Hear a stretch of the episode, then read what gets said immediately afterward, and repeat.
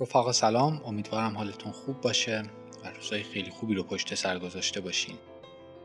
یه کتابی خیلی وقت پیش خونده بودم که دوست داشتم یه بار دیگه این کتاب رو مرور بکنم ولی از اونجایی که کتابای دیگه برای خوندن دارم کتاب صوتیش رو تهیه کردم. تو یکی از فصلاش به یک موضوع خیلی خوبی اشاره کرد که من در حال رانندگی این فصل رو گوش می‌دادم و خیلی خوشم اومد. دوست داشتم که آدمای خیلی بیشتری این موضوع رو بفهمن. چون خیلی ها رو می‌شناسم که دوست دارن زندگیشون رو بهتر بکنن می‌دونن که می‌تونن زندگیشون رو بهتر بکنن می‌دونن که یک چیزایی هست که اینا نمی‌دونن و اگر اینا رو به کار بگیرن می‌تونن زندگیشون رو بهتر بکنن. ولی یک موضوعی که هست حالا خیلی چیزا باعث میشه که ما نتونیم به اون چیزی که می‌خوایم دست پیدا بکنیم. گاهی باورهای محدود کنندمون هستن گاهی تنبلیمون هست گاهی محیط اجازه نمیده. حالا محیط هم جزء باورهای محدود کننده می‌تونه محسوب بشه. ولی در کل یکی از چیزهایی که خیلی شایع هست به نظر من خیلی کم بهش پرداخته شده زمانی هست که ما نیاز داریم که این زمان رو سپری بکنیم و به اون خواستمون برسیم. در واقع یکی از ضربه سهمگینی که صنعت موفقیت روی موفقیت و کامیابی آدما وارد کرده اینه که بهشون قول رسیدن خیلی سریع به موفقیت داده. خیلی جاها تو خیلی از نوشته ها خیلی از سمینارها خیلی از کتاب ها و خیلی جا می‌بینیم که میگن اگه این کارا رو بکنین در عرض یکی دو هفته حتی یکی دو ساعت می‌تونیم به چیزایی که براتون خیلی خیلی بزرگ و دست نیافتنی بودن دست پیدا بکنین.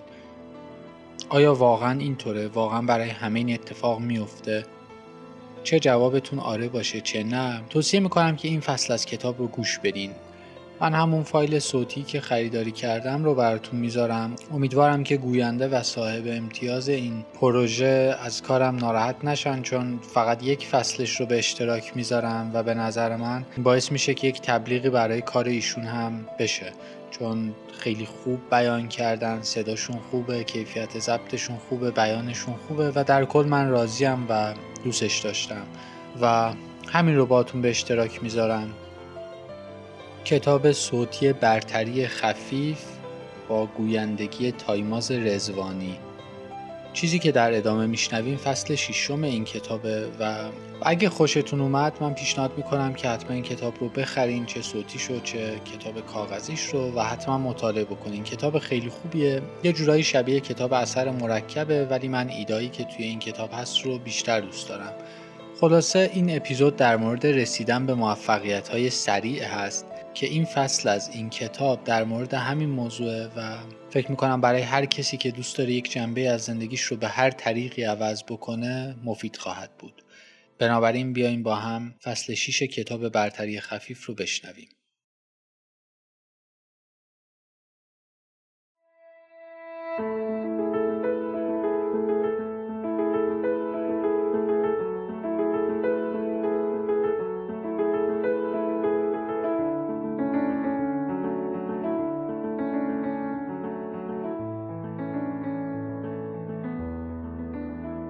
فصل ششم. در دام جهش کوانتومی نیفتید. من به شانس خیلی اعتقاد دارم. هرچه بیشتر تلاش می کنم به نظر می رسد که بیشتر شانس می آورم کاکس. در دوران فعالیتم در شبکه مردم در مرکز دنیای پیشرفت شخصی بودم و با کارشناسان برجسته و رهبران متفکر این صنعت همکاری می کردم. گرچه اطلاعاتی که از آنها یاد می گرفتم عالی و هوشمندانه بود، فلسفه پشت فروشان اطلاعات اشتباه بود. مثلا آنها اطلاعاتشان را با این وعده میفروختند که با این روش می توانید خودتان را طی سی تا 90 روز اصلاح کنید. به عبارت دیگر در یک جهش کوانتومی با ناراحتی می‌دیدم بسیاری از مردم در نتیجه این نوع آموزش ها به دنبال کسب موفقیتی با جهشی کوانتومی در بازه زمانی یک تا سه ماهه بودند اما تلاشهایشان بی نتیجه می ماند یا به نتایج اندکی دست میافتند و ناامید و دلسرد می شدند. بسیار مایه تأسف بود که می‌دیدم بسیاری از این افراد نه تنها اعتقادشان به ایجاد تغییر را از دست می‌دادند بلکه در حقیقت به موضع قبلیشان پسروی می‌کردند و دیگر اصلا نمی‌خواستند هیچ گونه تغییری در آن ایجاد کنند آنجا بود که فهمیدم به جای آموزش فلسفه جهش کوانتومی به فلسفه نیاز داریم که در طول دوره قبل از دستیابی به اهداف به آنها یاری برساند. آنجا بود که من برتری خفیف را به مسابه کتابی بر ضد جهش کوانتومی نوشتم. یک روزی هرگز از راه نمی رسد. یک روزی شاهزاده من خواهد آمد. آفرین والت دیزنی. خب این اتفاق ممکن است برای سفید برفی رخ دهد اما اینجا بر روی زمین این تفکر دستورالعملی برای ناامیدی است. در زندگی واقعی چشم به راه ماندن برای یک روزی استراتژی کسب موفقیت نیست بلکه راهی برای تفره رفتن است. جالبتر این که اکثر مردم در تمام زندگیشان از این دستورالعمل پیروی می کنند. یک روزی که کشتی من از راه برسد یک روزی که پولش را داشته باشم یک روزی که زمانش را داشته باشم یک روزی که مهارت و تواناییش را داشته باشم یک روزی که اعتماد به نفسش را داشته باشم تا کنون چه تعداد از این جمله ها را به خودتان گفته اید؟ خبر مهمی برایتان دارم. یک روزی وجود خارجی ندارد. نه هرگز وجود داشته است و نه هرگز وجود خواهد داشت. هیچ یک روزی وجود ندارد. فقط امروز وجود دارد. وقتی که فردا از راه برسد آن هم امروز دیگری خواهد بود. روز بعد از آن نیز همینطور. همه آنها اینطور خواهند بود. هرگز چیزی جز امروز وجود ندارد. و چند خبر تکان دهنده دیگر. کشتی شما از راه نمی رسد بلکه قبلا به اینجا رسیده لنگر انداخته و منتظر است. شما همین حالا پولش را دارید همین حالا زمانش را دارید همین حالا مهارت و تواناییش را دارید اعتماد به نفسش را دارید. شما همین حالا تمام چیزهای لازم را دارید تا به همه آنچه می‌خواهید دست پیدا کنید.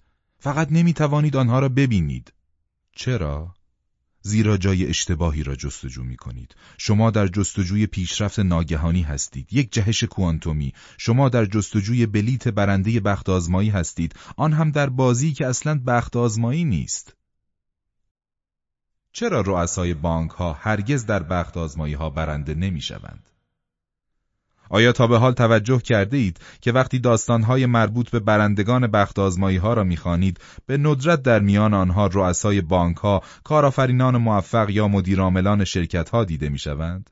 آیا توجه کرده اید که برندگان بخت آزمایی ها ظاهرا قبل از اینکه آن بلیت برنده را بخرند هیچگاه از لحاظ مالی موفق نبودند؟ آیا تا به حال تعجب نکرده اید که چرا این گونه است؟ زیرا افراد موفق هرگز در بخت ها برنده نمی شوند. می‌دانید چرا؟ زیرا آنها بلیت بخت آزمایی نمی خرند.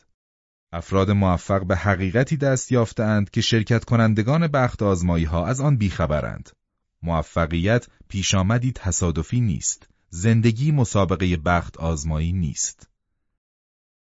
احتمالا این جمله مشهور را شنیده اید. شانس تلاقی آمادگی با فرصت است. این طرز فکر و ایده قابل قبول است اما کاملا درست و دقیق نیست. افرادی که با برتری خفیف زندگی می کنند می دانند که شانس واقعا چگونه عمل می کند شانس تلاقی آمادگی با فرصت نیست. شانس دوره آماده بودن است و آماده بودن از انجام دادن مکرر آن اقدامات کوچک ساده سازنده و مثبت به وجود می آید شانس وقتی است که ثبات در آمادگی سرانجام فرصت را به وجود می آورد یکی از دلایل قفلت کردن از برتری خفیف و اینکه مردم ارزش کمی برای آن قائل شده اند این است که تمدن ما شیفته فرار بزرگ است.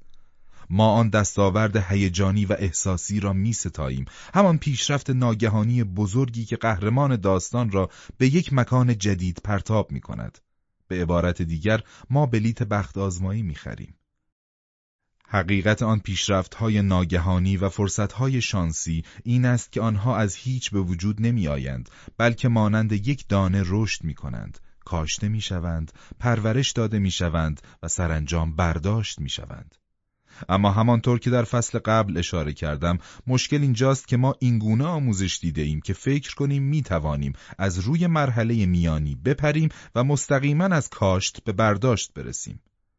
حتی یک اصطلاح نیز برای آن داریم. ما به آن جهش کوانتومی می‌گوییم.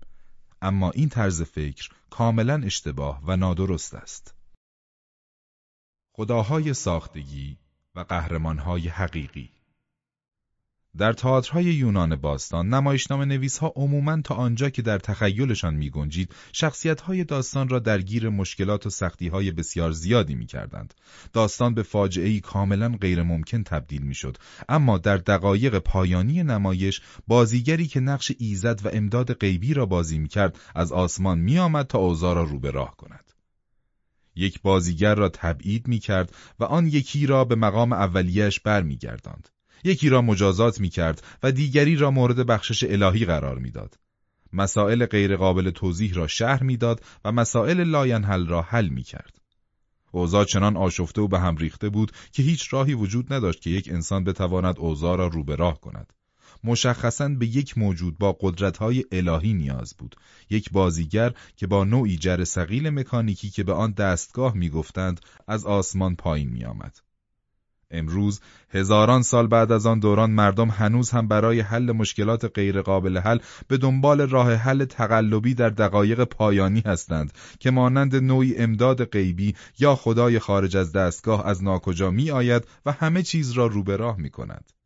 در ضمن وقتی منتقدان می‌گویند که یک نمایشنامه، رمان یا فیلم از یک خدای خارج از دستگاه استفاده می کند، این یک تعریف نیست، بلکه منظورشان این است که عجب، نتوانستید یک راه حل باور کردنی پیدا کنید و مجبور شدید پایانی کاملا غیر محتمل و خیالی داشته باشید. به هیچ وجه خوب نیست. فرصتی به من بده. در حقیقت این دقیقا همان چیزی است که مردم به آن امید دارند. یک فرصت، فرصتی بزرگ، یک شانس، یک پیشرفت ناگهانی، وقفه‌ای در روالهای عادی، یک وقفه در واقعیت، یک خدای خارج از دستگاه. آنها می‌خواهند مانند کاپتان ترک بگویند اسکوتی سرعت و افزایش بده و ناگهان به سرعت از نقطه آ به نقطه زد برسند. در سالهای حضورم در حوزه پیشرفت شخصی هزاران بار این موضوع را دیدم. مردم می‌خواهند کارهای شگفتانگیزی مانند راه رفتن بر روی زغالسنگ داغ و شکستن دسته از تخته ها را انجام دهند و زندگیشان را کاملا دگرگون کنند. زیرا فقط در یک سمینار پایان هفته بر روی یک تکه کاغذ یک بیانیه چشمانداز برای خودشان نوشتند. نه، در زندگی واقعی کارها به این شیوه انجام نمی شوند. بیایید ببینیم در زندگی واقعی کارها چگونه انجام می شوند. اجازه دهید برخی از مشکلات واقعی جهان را در نظر بگیریم که پیتر پن یا کاپتان ترک یا هر قهرمان خیالی دیگری را عصبانی می کنند. مثلا بیایید نگاهی به تاریخچه بردهداری و آزاد شدن برده ها بیاندازیم.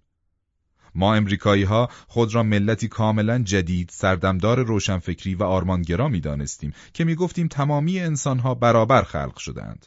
و در ضمن چندین میلیون انسان را در قل و زنجیر نگه می داشتیم تا کارهایمان را انجام دهند. چطور قرار بود اینها با هم جور باشند؟ البته فقط ما این گونه نبودیم. در حقیقت ما این ایده را از انگلستان گرفتیم و آن را با خودمان به این سوی اقیانوس اطلس آوردیم. در میانه های قرن هجدهم هنگامی که ملتی جدید سالهای اولیه شکلگیریش را تحت نظر رئیس جمهور واشنگتن در این گوشه اقیانوس میگذراند یک سیاستمدار پارلمان انگلستان به نام ویلیام ویلبرفورس معتقد بود که جهان به اندازه کافی بردگی داشته است و تصمیم به مبارزه با بردهداری گرفت. به دلیل منافع اقتصادی بردهداری برای سرمایهداران و مقاومت‌های روانی که این ایده با آنها مواجه بود به انجام رساندن آن شبیه حفر یک گرند کنیون جدید با یک چنگال بود. اما ویلبرفورس نوعی درک درونی از برتری خفیف داشت. ویلبرفورس سالهای متمادی و لایحه پس از لایحه در تلاشش برای پایان دادن به بردهداری تمام دوران کاریش را صرف ارائه مجموعه بیپایانی از پیشنهادهای قانونی به همکارانش در پارلمان بریتانیا کرد تا یکی پس از دیگری آنها را مغلوب کند. از سال 1788 تا 1806 او جنبش ضد بردهداری جدیدی به راه انداخت و 18 سال متوالی هر سال با شکست مواجه شد. سرانجام آب آن سنگ خارا را سیغلی کرد و سه روز قبل از مرگ ویلبرفورس در سال 1833 پارلمان انگلستان لایحه‌ای را برای براندازی بردهداری تصویب کرد. نه تنها در انگلستان بلکه در تمامی مستعمرهایش. سه دهه بعد به رهبری انسان با وجدان دیگری که او نیز تجربه شکست های بسیاری در زندگیش داشت یعنی یک وکیل صبور ایلینویزی به نام آبراهام لایحه مشابهی در ایالات متحده تصویب شد. خدای خارج از دستگاه به هیچ وجه. اینها راه حلهایی نبودند که از آسمان افتاده باشند. آنها نتایج غیرمنتظره و ناگهانی سالها صبوری بر تلاشهای مکرر خستگی ناپذیر بودند. هیچ خدای خارج از دستگاه افسانه‌ای در کار نبود. اینها مشکلات بشری بودند و راه حلهای بشری داشتند اما تنها راه دستیابی به آن راه حلها از طریق برتری خفیف بود. البته ویلبرفورس و لینکلن تنها افراد این نبرد حماسی نبودند و حتی بعد از اینکه لایحه آنها در هر دو سوی اقیانوس اطلس به صورت قانون درآمد شیاطین بردهداری و نجات پرستی از کارشان عقب ننشستند. روم یک روزه ساخته نشده است یا حتی در یک قرن. اما تلاشهایشان مانند تلاش مادر ترزا برای پایان دادن به فقر، تلاش گاندی برای پایان دادن به استعمار یا تلاش مارتین لوتر کینگ و نلسون ماندلا برای پایان دادن به نجات پرستی نمونه های عالی از این موضوع هستند که یک پیشرفت بزرگ در جهان واقعی چگونه اتفاق میافتد. همه این قهرمان های زندگی واقعی برتری خفیف را درک کرده بودند. هیچ کدامشان مظهور و مجذوب طعمه فرصت بزرگ و جهش یک شبه نشده بودند. اگر شده بودند هرگز اقداماتشان را ادامه نمی‌دادند و در این صورت فکر می‌کنید دنیا امروز چگونه بود؟ یک گام کوچک اسطوره های فرهنگ و تمدن ما یعنی فلسفه هایی که جامعه ما با آنها موافق است پیشرفت ناگهانی و جهش کوانتومی را می ستاید. این همان کاری است که ما هم انجام می دهیم اما متوجه آن نیستیم. یک گام کوچک بشر. نه یک لحظه صبر کنید. آن یک گام کوچک نبود. آن شخص بر روی کره ماه قدم می‌زد و همه ما با گزارش مستقیم والتر کرونکیت در حال تماشای او بودیم. این اتفاق کوچکی نبود. گامی بزرگ برای بشر بود. یک پیشرفت بزرگ حقیقی. گام کوچک زمانی بود که شخصی که من و شما هرگز اسمش را نشنیده ایم و احتمالا هرگز نخواهیم شنید شروع به انجام دادن اصلاحاتی در طراحی موشک فضاپیما کرد تا بتواند شرایط وخیم پرواز فضایی را تحمل کند. سالهای متمادی هزاران و شاید صدها هزار گام کوچک برداشته شد تا همه آن حماسه سال 1969 و جهش نیل آرمسترانگ را در سراسر جهان دیدند. آن لحظه تاریخی هنوز هم بارها و بارها به مسابه یکی از برجسته ترین نقاط تاریخ بشر نشان داده می شود. با این حال ما هیچ یک برای آن گام های کوچک واقعی چندان ارزش قائل نیستیم. ما حتی نمی‌دانیم که آن گام ها چه هستند و چه کسی آن گام ها را برداشته است. آن گام بسیار بزرگ و نمایش قهرمانانه یکی از طرز فکرهای اشتباه اما همه گیر در میان مردم تمدن ماست.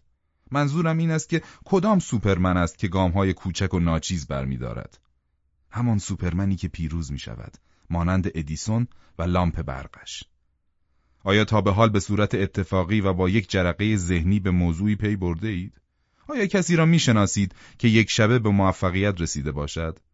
راز بسیار بزرگی که حقیقت پیشرفتها و دستاوردهای بزرگ را در خود دارد این است که هم جرقه ذهنی اتفاقی و هم موفقیت یک شبه نتایج نهایی یک فرایند طولانی صبورانه و گام به گام بودند.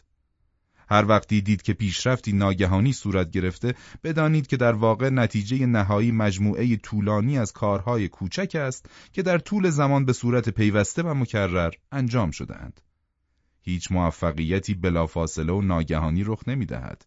هیچ فروپاشی و سقوطی نیز اتفاقی یا غیر منتظره نیست. هر دوی آنها محصول برتری خفیف هستند. من نمی‌گویم که جهش های کوانتومی افسانه هستند و واقعا رخ نمی‌دهند. در حقیقت آنها اتفاق میافتند اما نه آنطور که مردم گمان می‌کنند. این عبارت از علم فیزیک ذرات میآید و معنای واقعیش این است. یک جهش کوانتومی واقعی وقتی اتفاق میافتد که یک ذره اتمی به صورت ناگهانی به سطح انرژی بالاتر جهش می کند. اما این اتفاق در نتیجه افزایش تدریجی انرژی پتانسیل آن ذره به دلیل انتقال تدریجی انرژی به آن در طول زمان رخ می دهد. به عبارت دیگر این اتفاق همینطور ناگهانی رخ نمی‌دهد. یک جهش کوانتومی واقعی چیزی است که بعد از تجمع طولانی تلاش‌های برتری خفیف اتفاق میافتد. دقیقا همان گونه که سنبل آبی از روز 29 به روز سیوم می‌رسد. دقیقا به همان صورتی که مرگ مسلم قورباغه بر اثر غرق شدن در خامه ناگهان به رها شدن او توسط کره تغییر می کند. در زندگی واقعی یک جهش کوانتومی به این صورت نیست که سوپرمن به بالای یک ساختمان بلند بپرد. یک جهش کوانتومی واقعی اینگونه است که ادیسون لامپ برق را بعد از هزار بار تلاش صبورانه اختراع می کند و سپس با این اختراع تمام جهان را دگرگون می کند. پیروزی خفیف از زمان پیدایش بشر تا کنون برتری خفیف همان فرایندی است که هر برنده‌ای برای موفقیتش از آن استفاده کرده است.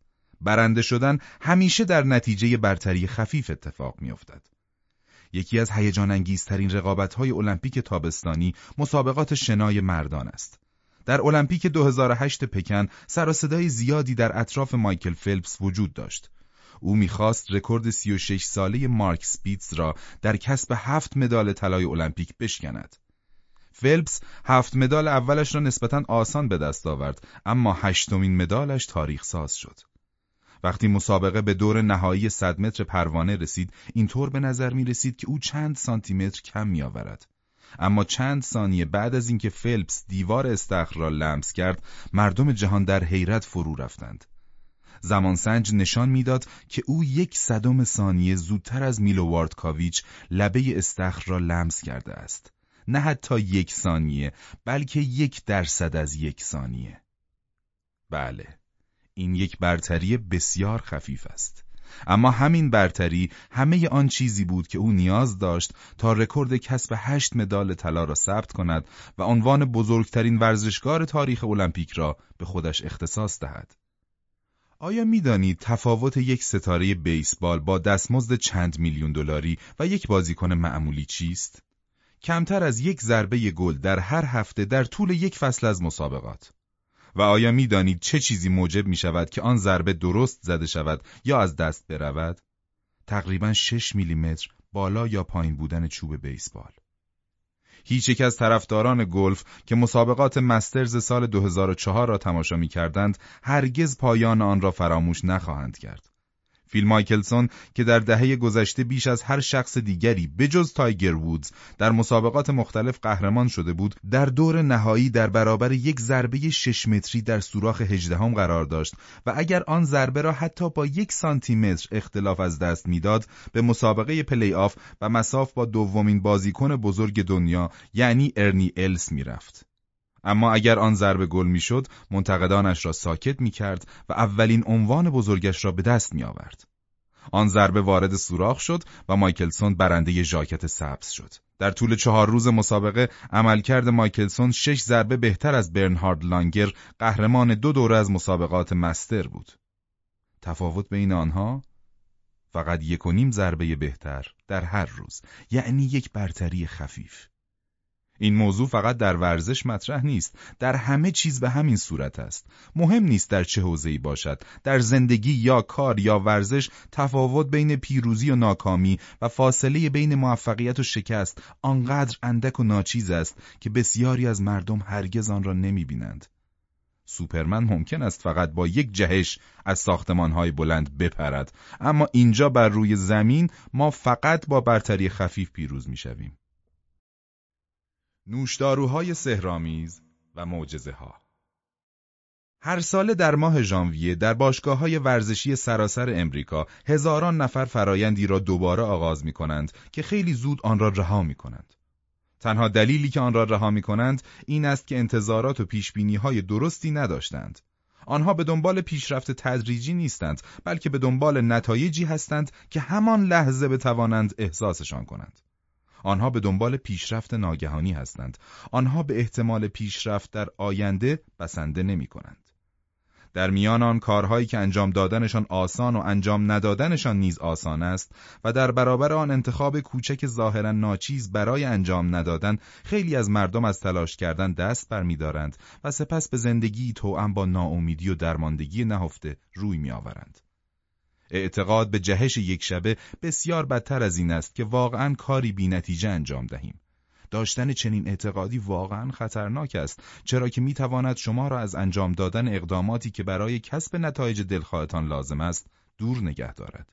حتی می‌تواند مهلک و مرگاور باشد.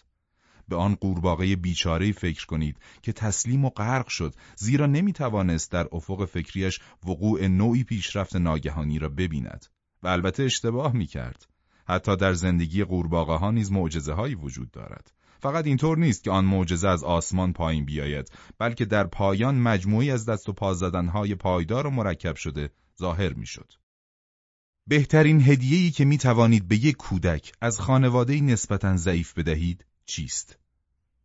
درک برتری خفیف زیرا این چیزی نیست که او از جهان اطرافش یاد بگیرد او معتقد است که تنها راه خارج شدن از دنیای فقر، تنگ دستی، خشونت، ظلم و ترس این است که به ورزشکاری فوق ستاره تبدیل شود زیرا این همان چیزی است که ما به او گفته ایم. این نوعی پاسخ جهش کوانتومی است. البته حقیقت این است که افراد بسیار کمی هستند که بتوانند با تبدیل شدن به ورزشکاران فوق ستاره خودشان را از آن جهان جدا کنند. هر یک از این کودکان آن را از اعماق وجودشان می‌دانند یا خیلی زود به آن پی می‌برند و تسلیم می‌شوند. اصلا چرا به خودشان زحمت دهند؟ و آنها قربانیان افزایش جهش کوانتومی می‌شوند. آیا می توانید تصور کنید که اگر به کودکان کلاس اولی طوری آموزش می‌دادند که روزانه ده صفحه از یک کتاب خوب را بخوانند در بزرگسالی وضعیت مالی سلامتی و روابطشان چقدر تغییر می کرد؟ در طی چند دهه اخیر برایم شگفتانگیز بوده است که بسیاری از اطرافیانم پافشاری زیادی بر کوچک شمردن و تمسخر انتخابهای رژیمی، عادتهای ورزشی و اهداف بهبود فردیم داشتند. کارهای کوچک و ناچیزی که سالهاست هر روز انجامشان می‌دهم همیشه برایشان عجیب و خندهدار بوده است چرا که آنها متوجه هدف من از انجام دادن این کارها نبودند آنها نمی توانستند ببینند که نتایج مورد نظر من در آینده به وقوع می پیوندند. امروز دوستانم را می بینم و برایشان تأسف می خورم. خیلی از آنها دچار مشکلاتی در وضعیت سلامتیشان هستند، در وضعیت مالی بدی به سر می‌برند و به نظر می رسد که امیدشان را به آینده از دست داده اند. چیزی که باورش برایشان سخت است این است که وضعیت خوب سلامتی من تصادفی نیست و وضعیت بد سلامتی آنها ناشی از بدشانسی نیست. آنها متوجه نیستند که همه ما همچون میلیونرها و ولگردهای ساحلی از راه دقیقا یکسانی به اینجا رسیده ایم. از راه برتری خفیف. آنها قربانیان افسانه جهش کوانتومی هستند. مردم جامعه ما بر اثر دیابت، بیماری های قلبی، چاقی و مجموعی از بیماری های مزمن دیگر به سرعت در حال سرخوردن به درون نوعی بحران اقتصادی دائما فزاینده در نتیجه وضعیت بد سلامتیشان هستند. که به طور پیوسته سیستم‌های حیولاوار بهداشت و درمان، مالیات و تأمین اجتماعی را تغذیه می کند. دلیل همه این مشکلات و همچنین راه حل آنها یک معما یا راز نیست. البته نه برای آنهایی که از نحوه عمل کرده برتری خفیف آگاه هستند. بحران سلامتی ما چیزی نیست به جز مجموعه ای از تصمیمات کوچکی که روزانه گرفته شده و مرکب شده اند. ما به دنبال علاج هستیم. یک پیشرفت ناگهانی یا قرصی جادویی. یک معجزه جهش کوانتومی علمی پزشکی که رسانه های ما به آن لقب نوشداروی سهرامیز دادند. اما راه حل این مشکلات همین حالا نیز وجود دارد. همیشه وجود داشته است. آیا جادویی در کار است؟ بله. همان جادویی است که موجب بروز مشکل شده است. قدرت اقدامات روزانه‌ای که در طول زمان مرکب شدهاند. جادوی برتری خفیف.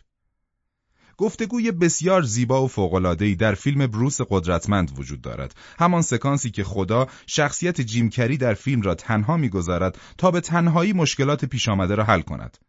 توجه کنید که این یک نوع خدای یونانی نیست، بلکه خدای واقعی است و نمی‌خواهد که مثل خدای خارج از دستگاه دست به کار شود.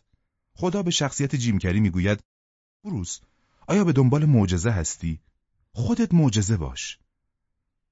وقتی که شما ماهیت زندگی به روش برتری خفیف را درک کنید از جستجو برای رسیدن به جهش کوانتومی دست می‌کشید و شروع به ساختن آن می‌کنید. شما از جستجوی معجزه دست می‌کشید و شروع می‌کنید که خودتان معجزه باشید. داستانهای شخصی از خوانندگان کتاب. دنیس وینسور نویسنده کتاب استقلال مالی. من فرزند هفتم یک خانواده ده نفری بودم. ما پول زیادی نداشتیم تو خانوادم هیچ کس مدرک دانشگاهی نداشت. اما خب من رویاهای بزرگی واسه آیندم داشتم. چطور می‌تونستم بدون اینکه افراد موفق راهو به من نشون بدن رویاهامو به واقعیت تبدیل کنم؟ چطور می‌تونستم با هیچ چیز شروع کنم و به رویای امریکایی دست پیدا کنم؟ من یه فامیلی داشتم که همیشه تو جستجوی معدن طلای جدید سرمایه گذاری در چاه نفت تازه کشف شده و چیز بزرگ بعدی بود. با خودم گفتم که آیا این راه من برای رسیدن به رویاهامه؟ نه اینطور به نظر نمی رسید. وقتی که به اصول برتری خفیف پی بردم اشتیاق سوزانم برای موفقیت رو به عادتهای روزانهی تبدیل کردم که می‌دونستم سرانجام تکانش لازم و برام ایجاد می‌کنن و با گذشت زمان به من کمک می‌کنن تا به هدفم دست پیدا کنم. می‌دونستم که با تلاش پایدار در جهت هدفام و با داشتن نگرش مثبت رویاهام تحقق پیدا می‌کنن و حق با من بود. در حالی که فامیلم جستجوی چیز بزرگ بعدی رو ادامه می‌داد من این امتیاز رو داشتم که تو جهان سفر کنم یه خانواده فوقالعاده تشکیل بدم و کارهایی رو انجام بدم که انجام دادنشون هیچ وقت به فکرم خطور نمی‌کرد. همه اینا به دلیل درک اصول برتری خفیف بود. آدام راسل، میامی، ایالت فلوریدا بعد مطالعه کتاب برتری خفیف من فهمیدم چرا تو زندگیم به اون نقطه رسیده بودم. خب من شبیه کشتی بدون سکان بودم. یکی از هزاران مردم سرگردون. من همیشه می‌خواستم آدم موفقی باشم ولی نمی‌دونستم موفقیت یه فرصت شانسی یا معامله بزرگ نبود که بهش برسم. آخرش فهمیدم که آثار واقعی از انتخابهای روزمره ناشی میشن. همون کارهایی که انجام می‌دادم یا تصمیم می‌گرفتم که انجامشون ندم. از اون روز به بعد تو هر کاری که انجام می‌دادم از کارم گرفته تا ارتباطام از برتری خفیف استفاده کردم. خب اولش خیلی سخت بود ولی وقتی که عادت کردم هر روز انتخابای کوچیک درستی داشته باشم تأثیرهای واقعا مهمی تو زندگیم گذاشت. حالا همسر فوقالعاده و کار موفق دارم وقت کافی هم دارم برای تعمل و تفکر روی چیزایی که دارم که خب اونام برام خیلی مهمه نکات مهم جهش های کوانتومی اتفاق میافتند. اما فقط به مسابه نتیجه نهایی تلاشهایی پایدار که به صورت تدریجی و مداوم انجام شدند. هیچ موفقیتی آنی نیست و هیچ فروپاشی و سقوطی نیز ناگهانی نیست. هر دوی اینها نتیجه تکانشی هستند که برتری خفیف در طی زمان انباشته می کند.